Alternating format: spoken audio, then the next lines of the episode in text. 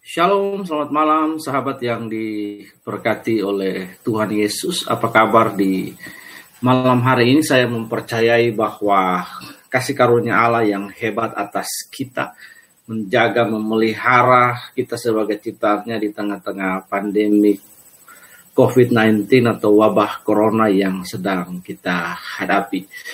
Nah, sahabat yang dirahmati oleh kasih karunia Kristus, Mazmur 103, Mazmur 121 ayat 1 dan 2 berkata bahwa Aku melayangkan mataku ke gunung-gunung dari mana akan datang pertolonganku. Pertolongan semua pendengar program ini yang percaya kepada Yesus datang daripada Tuhan yang menjadikan langit dan bumi. Ada begitu banyak penolong di sekitar kita yang dapat kita andalkan. Tetapi satu-satunya penolong yang identitasnya adalah pencipta, adalah Allah. Sahabat yang diberkati oleh Tuhan, malam hari ini kita akan belajar satu topik yang berkaitan dengan tema dan situasi dan kondisi hari ini yang berjudul wabah dalam hati manusia. Nah, pembacaan kita malam hari ini terambil dari dalam satu raja-raja pasal yang ke 8 ayat yang ke-37 sampai ke-38 ini adalah doa Salomo atau uh, the King Solomon prayer. Nah, mari sebelum kita belajar bersama-sama topik yang sederhana ini, saya mengajak kita untuk mencari tempat duduk yang senyaman mungkin, kemudian membawa catatan-catatan atau pulpen dan buku catatan sehingga beberapa poin yang mungkin Anda dapat dari apa yang saya sampaikan ini boleh menjadi berkat bagi kita semua di malam hari ini. Baik kalau Anda sudah siap, mari kita berdoa kepada Tuhan sehingga Roh Kudus dapat menuntun kita di malam hari ini. Baik Anda yang mendengarkan program ini maupun saya yang menyampaikan sama-sama kita diberkati oleh Roh Kudus di malam hari ini. Mari tunduk kepala dan kita berdoa. Bapa di surga, kami bersyukur untuk malam hari ini dan berterima kasih untuk semua pemeliharaan Allah yang begitu hebat atas kami. Kami berterima kasih untuk rahmat, setia, dan anugerah dan kebaikan Tuhan dalam hidup kami. Sepanjang wabah corona ini pemeliharaanmu hebat dan ajaib atas kami, melampaui apa yang kami sendiri pikirkan Tuhan. Malam hari ini kami ingin belajar satu topik firman Tuhan yang berjudul wabah di hati manusia. Yang terambil dari dalam satu Raja-Raja pasal yang 8 ayat 38 sampai 39. Kami memohon kiranya Roh Kudus menolong kami, menginspirasi kami, memberikan pengertian bagi kami sehingga pembacaan yang kami baca ini ada nilai-nilai kebenaran praktis yang dapat kami aplikasikan dalam hidup kami. Membawa paradigma yang baru bagi kami, pengertian yang baru terlebih pertobatan bagi kami Tuhan. Baik yang mendengar, yang menyampaikan, sama-sama diberkati. Kami berdoa di dalam nama Tuhan Yesus. Pakai channel ini hanya untuk kemuliaan Engkau saja Tuhan. Di dalam nama Yesus kami berdoa dan bersyukur. Haleluya. Amin. Nah sahabat yang diberkati oleh Tuhan Yesus dengan perikop berjudul doa Salomo dalam satu Raja-Raja pasal yang ke-8 ayat yang ke-38 saya akan membacakan bagi kita semuanya bagi teman-teman yang punya Alkitab di rumah boleh silakan uh, mencari Alkitab dan membacanya bersama-sama. Baik, di dalam pembacaan kita hari ini. Satu Raja-Raja 8 ayat 38 sampai 39. Lalu seorang atau segenap umatmu Israel ini memanjatkan doamu, doa dan permohonan di rumah ini dengan menadahkan tangannya karena mereka masing-masing mengenal apa yang merisaukan hatinya. Maka engkau pun kiranya mendengarnya di surga, tempat kediamanmu yang tetap, dan engkau kiranya mengampuni bertindak dan membalaskan kepada setiap orang sesuai dengan segala kelakuannya. Karena engkau mengenal hatinya, sebab engkau sajalah yang mengenal hati semua anak manusia. Bapak Ibu Saudara yang dirahmati oleh kasih karunia Kristus dalam terjemahan bahasa Inggrisnya di bagian B ini dikatakan bahwa we shall know every the plague of his own heart. Nah, ini sesuatu yang luar biasa Bapak Ibu yang dirahmati oleh kasih karunia. Nah, judul firman Tuhan kita hari ini adalah wabah dalam hati manusia apabila kita membaca ayat ini, maka kita menemukan ada hal yang paling penting dalam pembacaan kita ini. Ayat ini merupakan ayat yang luar biasa karena kita akan menemukan kata plek di situ yang artinya adalah tulah atau wabah pada ayat yang ke-38 ini. Nah, saya akan membacakannya menurut terjemahan yang lain. Apabila di negeri ini ada kelaparan, apabila ada penyakit sampar hama, penyakit gandum, belalang atau belalang pelap, apabila musuh menyisakan mereka di salah satu kota mereka, apabila tulah atau penyakit lalu, seorang segenap umatmu ini memajatkan doa dan permohonan di rumahmu dengan menadahkan tangannya, karena masing-masing karena mereka masing-masing akan mengenal tulah yang ada di dalam hati mereka sendiri. Bapak Ibu Saudara yang dirahmati oleh kasih karunia Tuhan. Ini adalah sebuah doa Salomo setelah dia menjadi raja menggantikan Daud ayahnya. Lalu Tuhan menampakkan diri kepada Salomo dan berbicara banyak hal tentang pemerintahan dan kemudian mengajukan permohonan kepada Salomo. Apa yang engkau minta? Salomo meminta beberapa hal, yaitu hikmat untuk memimpin bangsa yang besar. Dan Allah memberikan lebih daripada hikmat, kekayaan, ketenaran, dan hal yang luar biasa kepada Salomo. Bapak Ibu berkaitan dengan kondisi ini, mengapa ayat ini merupakan ayat yang luar biasa, digunakan kata wabah yang ada di dalam hati mereka sendiri, merupakan kata yang sama persis dengan kata tulah pada ayat 37 dari pasal 38 dari pasal 81 raja-raja ini. Dikatakan bahwa apabila negeri itu ada kelaparan, penyakit sampar dan lain, di salah satu kota mereka apabila ada tulah atau penyakit apa pun. Nah, kata tulah atau plague ini di gunakan pada ayat yang ke-37 juga pada ayat yang ke-38 dan 39. Katanya sama di situ. Jadi yang tulah yang dihadapi oleh bangsa Israel yang dihadapi akan dihadapi oleh bangsa Israel dalam kehidupan mereka baik bernegara dan lain sebagainya itu juga sama yang diucapkan Salomo kata itu digunakan sama buat tulah yang ada di dalam hati manusia. Mari kita lihat bagaimana wabah corona ini mempengaruhi dan membawa pengaruh yang luar biasa.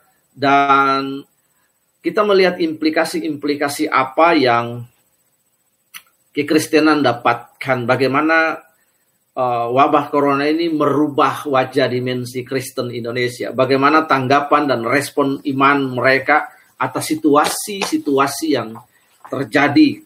Nah kini kita akan melihat bahwa kita cenderung melihat wabah corona ini sebagai sesuatu yang terjadi di luar. Apakah wabah ini menyentuh hati kita? Nah, kita secara, secara kolektif kita melihat wabah ini, wabah ini menyerang orang lain, wabah ini datang di bangsa ini nggak pandang siapa pun dia. Nah, kita sering melihatnya secara kolektif bahwa wabah ini terjadi, setelah ini terjadi di luar kita. Nah, mari mari kita melihat bagaimana kita menanggapi wabah corona. Apakah wabah ini menyentuh hati kita? Kita tidak melihatnya sebagai sesuatu yang terjadi di luar sana, di luar kita. Kita juga cenderung memandangnya secara kolektif, yaitu memandang sesuatu yang menimpa umat manusia secara keseluruhan. Kita menilainya dengan angka, angka infeksi dan angka kematian. Nyaris kita tidak melihatnya sebagai sebuah pesan, sebagai sebuah pesan bagi kita Hari ini ketika kita memandang wabah corona, kita memandang sesuatu itu yang terjadi di luar kita, bahwa yang terjadi itu adalah wabah, semua manusia kenal wabah. Kemudian kita memandang wabah corona itu, kita melihatnya, kita memberi penilaian kepadanya dengan angka. Berapa angka kematian, berapa orang yang kena infeksi, dan berapa orang mati. Tetapi nyaris, bahkan sedikit dari kekristenan, dari setiap pribadi orang Kristen gereja, secara umum nyaris sedikit sekali memandangnya sebagai sebuah pesan kepada hati kita masing-masing. Dari doa Salomo ini kita bisa melihat bahwa bagi bangsa Israel wabah yang sedang mengamuk di luar sana secara meluas merupakan cerminan dari hati mereka. Dari hati mereka masing-masing. Alkitab membahasakan ini dengan bahasa Inggris yang sangat tajam. It's knowing the plague of his own heart. Dalam terjemahan bahasa Inggrisnya urutannya juga berbeda.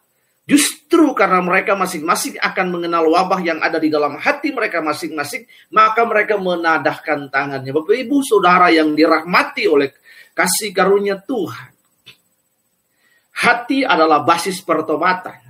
Allah selalu berurusan dengan manusia dari zaman perjanjian lama sampai perjalanan baru sampai kekekalan nanti sampai bumi berat selama manusia masih ada di bumi ini tinggal dan menetap di bumi ini Allah selalu berurusan dengan sikap hati mereka, dengan motif mereka. Itulah sebabnya tadi saya katakan bahwa nyaris sekali, sedikit sekali dari kita, ya Kristenan, gereja, orang Kristen, pendeta, gembala, siapa pun dia, nyaris sekali kita memandangnya sebagai sebuah pesan bagi hati kita masing-masing.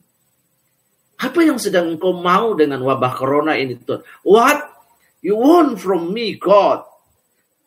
Apakah perlu saya untuk bertobat? Kalau kita perlu untuk bertobat, maka kita perlu untuk bertobat. Dalam puasa tiga hari, dari hari Senin sampai hari Rabu, yang kita kerjakan dalam pelayanan di gereja lokal yang kecil yang saya gembalakan, kemudian dengan panti asuhan yang ada, ada satu akronim yang sangat sederhana sekali yang saya bagikan dalam tiga hari dua puasa itu berturut-turut ada sebuah pesan yang uh, berkesinambungan di situ. Dan salah satu frase kata itu adalah pray.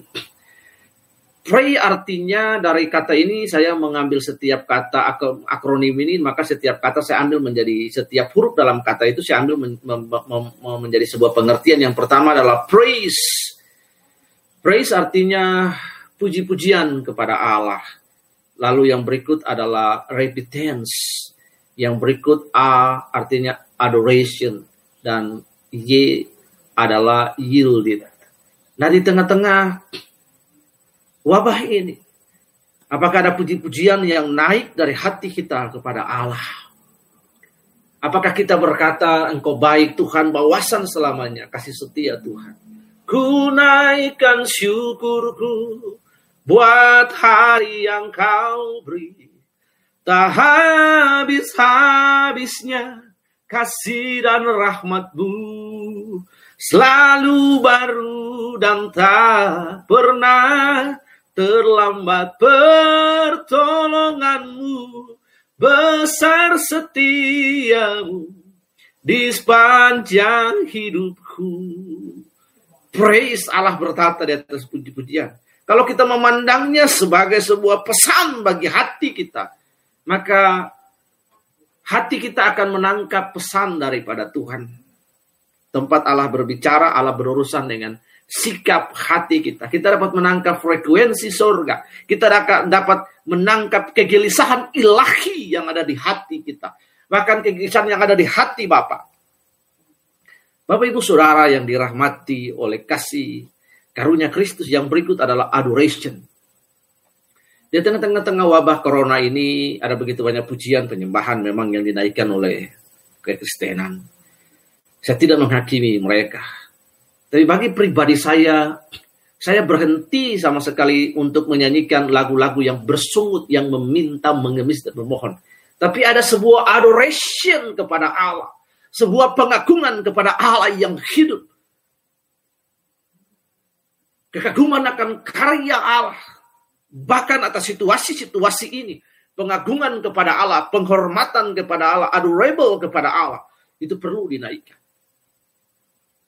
Lalu kemudian ada repentance, pertobatan, pujian, dan ada pertobatan di situ. Dan kemudian ada yielded di situ, ada penyerahan kepada Allah, berserah kepada Allah. Aku berserah, aku berserah kepadamu. Tujuh selamat aku berserah Bapak Ibu, dalam situasi yang seperti ini, kita memandang dan melihat wabah ini dengan angka-angka kematian, angka infeksi. Tetapi kita nyaris tidak melihatnya sebagai sebuah pesan bagi hati kita masing-masing. Karena itu saya mendorong kita untuk melihat wabah corona ini sebagai sebuah pesan dari Allah bagi kita masing-masing untuk memeditasi dan merenungkan what you want from me, Lord Jesus, Lord God. Ada pesan apa yang Allah ingin sampaikan kepada kita.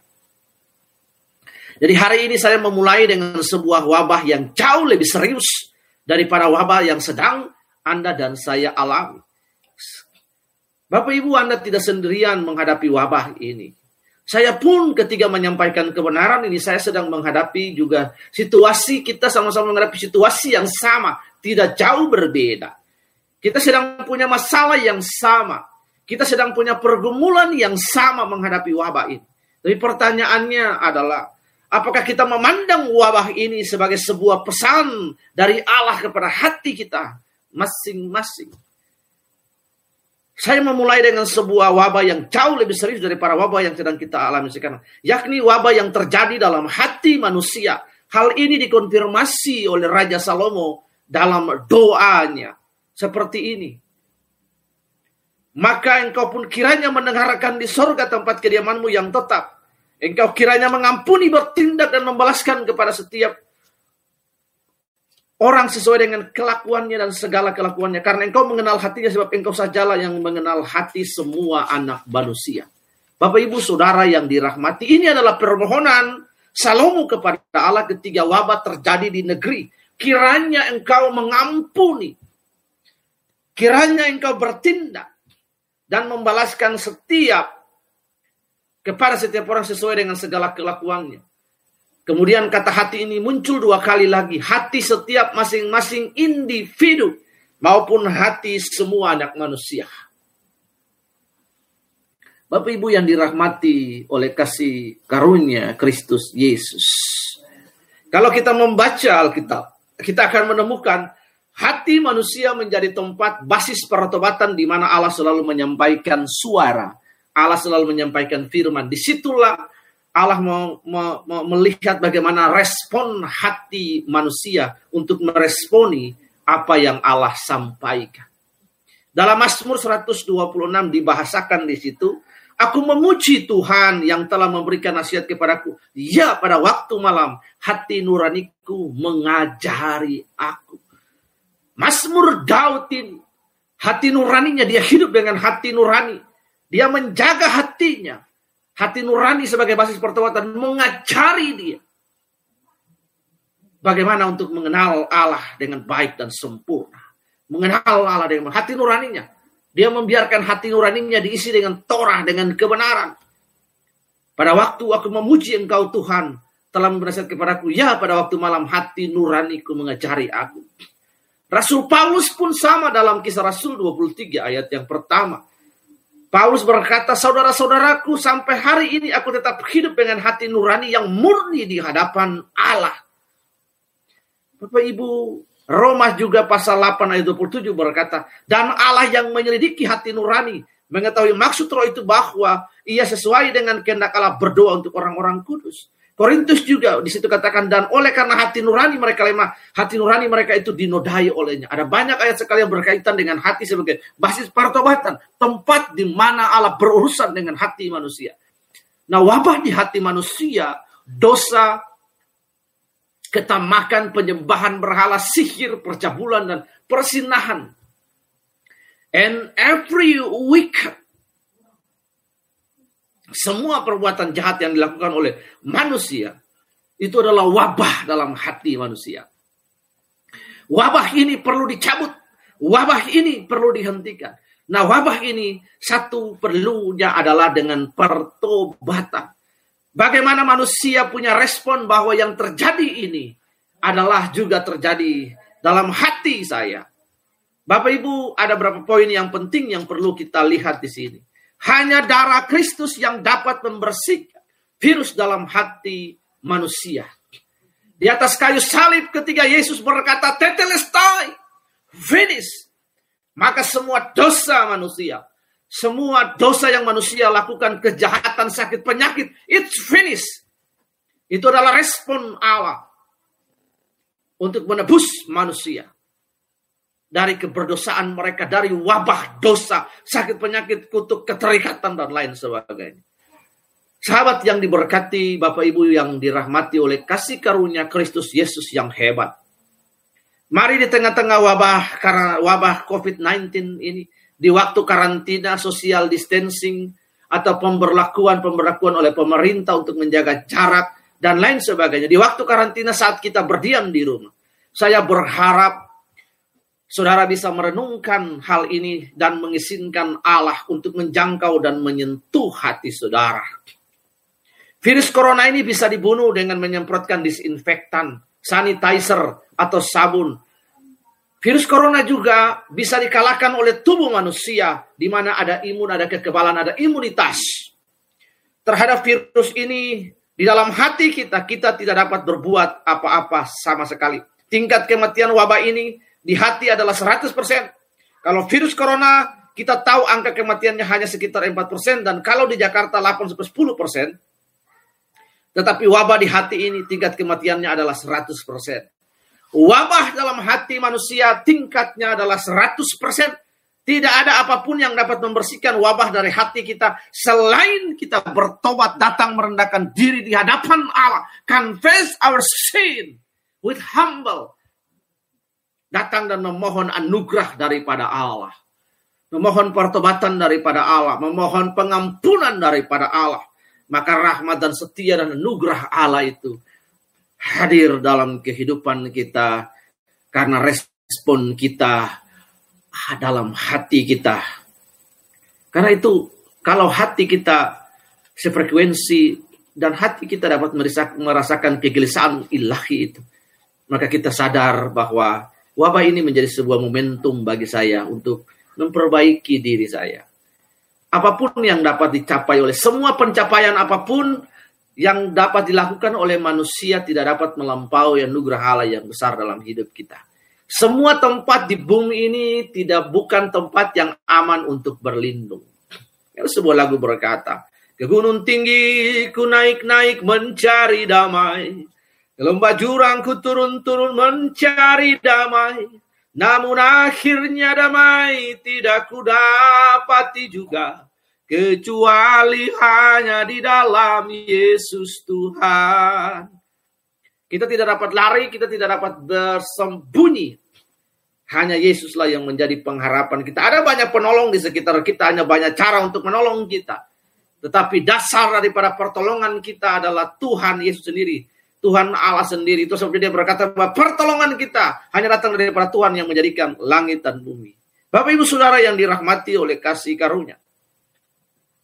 Saya mengajak kita untuk menghargai dan mengapresiasi darah Yesus. Kristus Yesus yang telah membersihkan hati manusia dari segala dosa. Kita telah melewati Paskah, kita telah melewati Jumat Agung, bahkan kita telah melewati kenaik hari kenaikan Tuhan Yesus dan kita sementara menunggu sebuah momen untuk merayakan hari Pentakosta. Mari kita mengingat bahwa Allah menyediakan jalan keluar dari wabah yang ada di hati kita. Allah telah menyediakan bagi kita sebuah jalan keluar dari kebinasaan yang kekal yang pasti. Perjanjian baru tentang penyucian dan pembersihan hati. Karena itu melalui momen ini mari kita melakukan disinfektan hati yang Allah sediakan bagi kita. Bukanlah barang murah seperti hand sanitizer, tetapi darah anak domba Allah yang mahal, penebusan karya Yesus yang mahal, yang luar biasa yang dicurahkan bagi kita lewat pengorbanan, penderitaan, dan kesengsaraan. Demikian besarnya kasih Allah kepada kita. Karena itulah sebabnya berkata, karena begitu besar kasih Allah kepada anak saya, supaya setiap orang yang percaya kepadanya tidak binasa, melainkan memperoleh hidup yang kekal. Melalui momentum pasca, momentum Jumat Agung, kenaikan Tuhan Yesus, dan akan momentum yang kita rayakan, yaitu hari pencurahan roh kudus yang akan kita sambut dalam suasana yang sangat haru, Saya percaya kita akan mendapatkan apresiasi yang baru kepada Allah untuk darah anak domba yang disediakan bagi kita. Menyambung pesan saya, saya berharap bahwa kita memakai waktu-waktu yang ada ini. Waktu-waktu social distancing ini untuk mencari kerajaan Allah. Firman Tuhan berkata, carilah dulu kerajaan Allah dan kebenarannya. Mari kita memprioritaskan kebenaran Allah. Di tengah-tengah situasi ini Allah ingin kita bersekutu dengan dia. Firman Tuhan berkata bahwa orang yang bergaul karib dengan Allah rahasia dan perjanjian diberitakan. Mari kita menyelaraskan hati kita. Mari kita menyelaraskan frekuensi kita. Supaya kita dapat menangkap gelombang Allah. Kita dapat menangkap kegelisahan yang ada di hati Bapa bagi kita. Apa yang Allah mau. Apa kehendaknya bagi bangsa ini. Kita dapat melihat pekerjaan Allah dalam sejarah bagi bangsa ini, bagi gereja, bagi kekristenan yang ada di bangsa ini. Terpujilah Allah dalam segala kemuliaannya. Haleluya. Mari kita menyediakan waktu kita. Tidak ada waktu yang lebih baik dibanding waktu-waktu hari ini di wabah ini untuk mencari kerajaan Allah. Saya ingin dan menghimbau untuk kita tidak terlalu banyak membaca atau mendengar tentang virus corona ini. Mungkin hanya beberapa menit kita melihat, tapi kita tidak harus perlu untuk fokus pada hal tersebut. Beberapa waktu yang lalu saya juga menyampaikan hal yang sama. Satu minggu cukup bagi kita untuk mengetahui wabah corona dan cara-cara penanganan dan lain sebagainya. Mari kita fokuskan hati kita, cari perkara-perkara yang di atas. Kita tetap harus waspada, kita menggunakan masker, kita cuci tangan dan lain sebagainya. Tetapi jauh lebih daripada itu, kita mempunyai waktu dengan Allah. Kita menjadi menggunakan waktu ini sering kali kita menggunakan dengan menyediakan game gamer menyediakan waktu menghabiskan waktu berjam-jam untuk main game. Salah satu industri yang paling diuntungkan di tengah-tengah wabah ini adalah industri game. Semua ini tidak membawa manfaat apa pun, menghibur kita secara daging, tapi tidak membawa hal apa pun. Kita tidak menjadi lebih bijak, kita tidak menjadi lebih berhikmat, kita tidak menjadi lebih dekat dengan Allah. Bapak Ibu Saudara, mari kita mencari kerajaannya lebih dahulu. Bapak Ibu yang dikasihi dan dirahmati oleh Tuhan Yesus. Di tengah-tengah wabah corona ini, mari kita meluangkan waktu kita.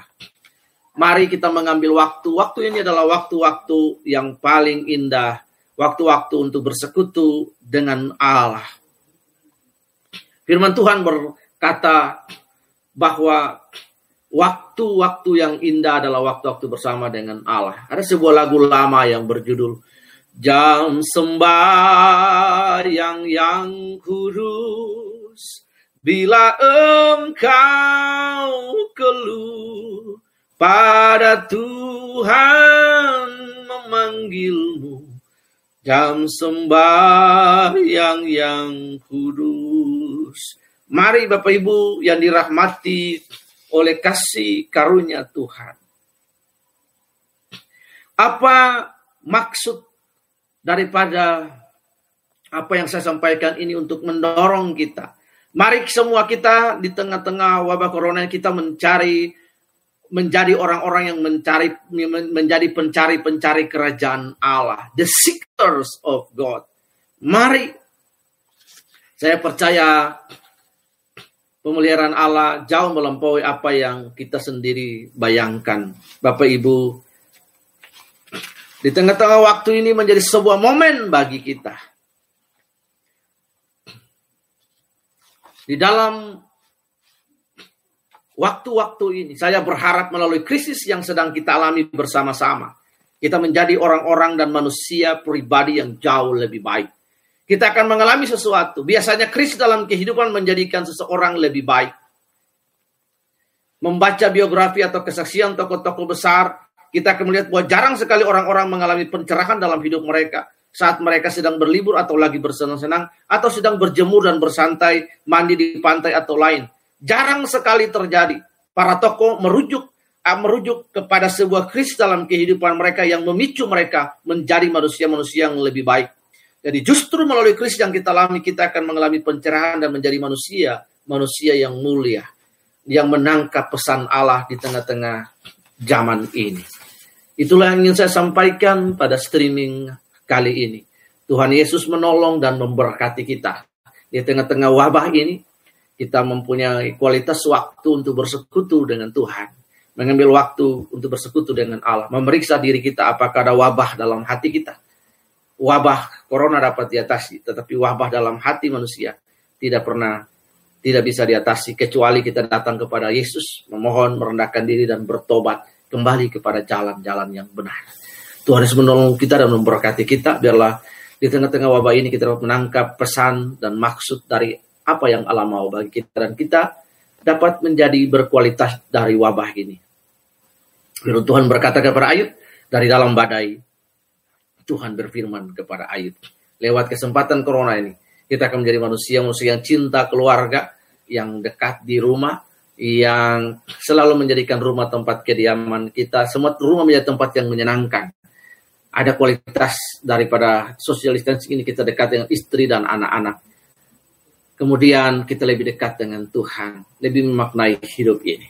Tuhan Yesus memberkati kita. Mari kita berdoa. Tuhan Yesus kami bersyukur pada malam hari ini kami sudah belajar hal yang sederhana sekali dari pesan yang disampaikan oleh Raja Salomo. Tolong kami supaya kami dapat memaknai ini dengan baik dan benar. Roh Kudus tolong kami supaya kami dapat apa dalam hidup kami Tuhan ampuni kami. Pulihkan kami, kami mau datang Roh Kudus tolong kami bawa kami supaya kami mengalami kebenaran. Dan lewat Kristus ini hidup kami berubah Tuhan. Terima kasih hingga kami menjadi manusia-manusia Allah, manusia-manusia yang bijak. Kami mengalami teosis di tengah-tengah wabah ini. Di dalam nama Tuhan Yesus kami berdoa dan kami bersyukur. Haleluya. Haleluya. Engkau menolong setiap para pendengar yang mendengarkan pesan sederhana ini. Rumah tangga, keluarga, pekerjaan anak-anak mereka. Semua kebutuhan Tuhan cukupkan. Kami berdoa di dalam nama Tuhan Yesus. Berkati pemerintah, RI, Pak Jokowi, dan para menteri, gubernur, dan setiap Tuhan, tim-tim yang menangani wabah COVID di bangsa ini, Tuhan boleh segera tertangani dengan baik. Kami bersyukur Tuhan untuk uh, engkau yang berkarya sebangsa ini. We believe God there is no one can restore our situation better than you. So bringing your healing, bringing your restoration to our nation, God. We thank you, Lord Jesus. Di dalam namamu kami sudah berdoa dan kami bersyukur. Haleluya. Amin. Sahabat, sampai jumpa pada program streaming berikutnya bersama dengan Pastor Roy. Tuhan Yesus memberkati. Pesan saya, Anda boleh membagikan uh, streaming ini sehingga banyak orang boleh diberkati. Jangan lupa untuk like, share, dan tekan loncengnya. Kita sama-sama membangun channel ini sehingga channel ini dapat menjadi berkat bagi orang lain. Tuhan memberkati kita. Kiri eleison, Immanuel, Maranatha.